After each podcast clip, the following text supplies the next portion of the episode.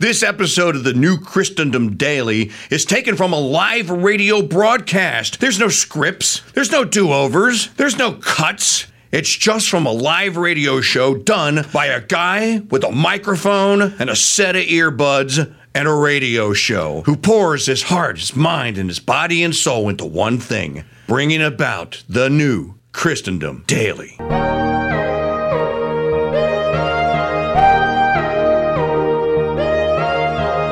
Authors of the 14th Amendment, by the way, were not good men. Jacob Howard of Michigan, of Michigan was not a good man.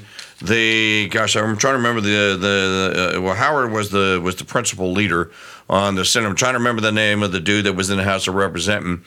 These were all radical Republicans that wanted the complete and total destruction, and then what remained of the South subjugated to their will. That's that's basically what the War of Northern Aggression was all about. Were not good people. It's not a good amendment. Uh, I said a couple thousand times it should be repealed. There's no need and no use for the 14th Amendment other than to screw up other amendments. because what, it, what it basically does, if you read the insurrection clause in Article 1, Section 9 of the uh, Constitution, where it uh, where it, it, where it, it, talks about uh, I think it's in Article One, Section. There's Article One, Section ten. Uh, I have to look it up during the, the time. It's in Article One, uh, where it says that the the federales can basically be uh, be called out if there is a rebellion or insurrection in a state.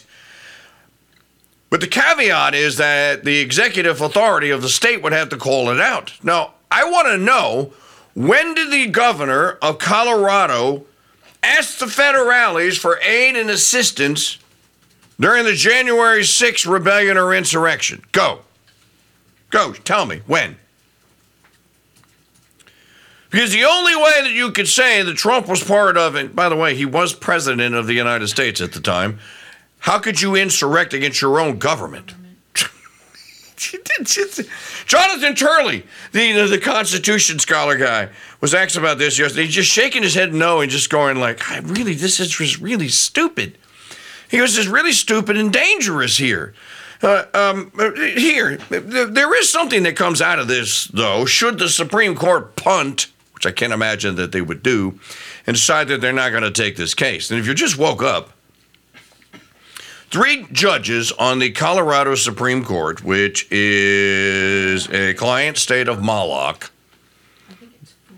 Is it four justices? Maybe it is four. Whatever. The members of the Colorado, maybe it was the three to one vote.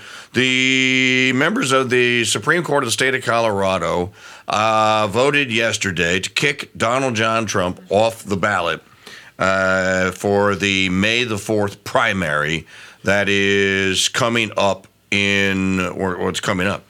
So, saying that he violated the, the third article of the 14th Amendment, or the third clause of the 14th Amendment, against can't hold an office or run for an office, a federal office, if you violated or if you waged war on them or uh, participated in a rebellion or insurrection.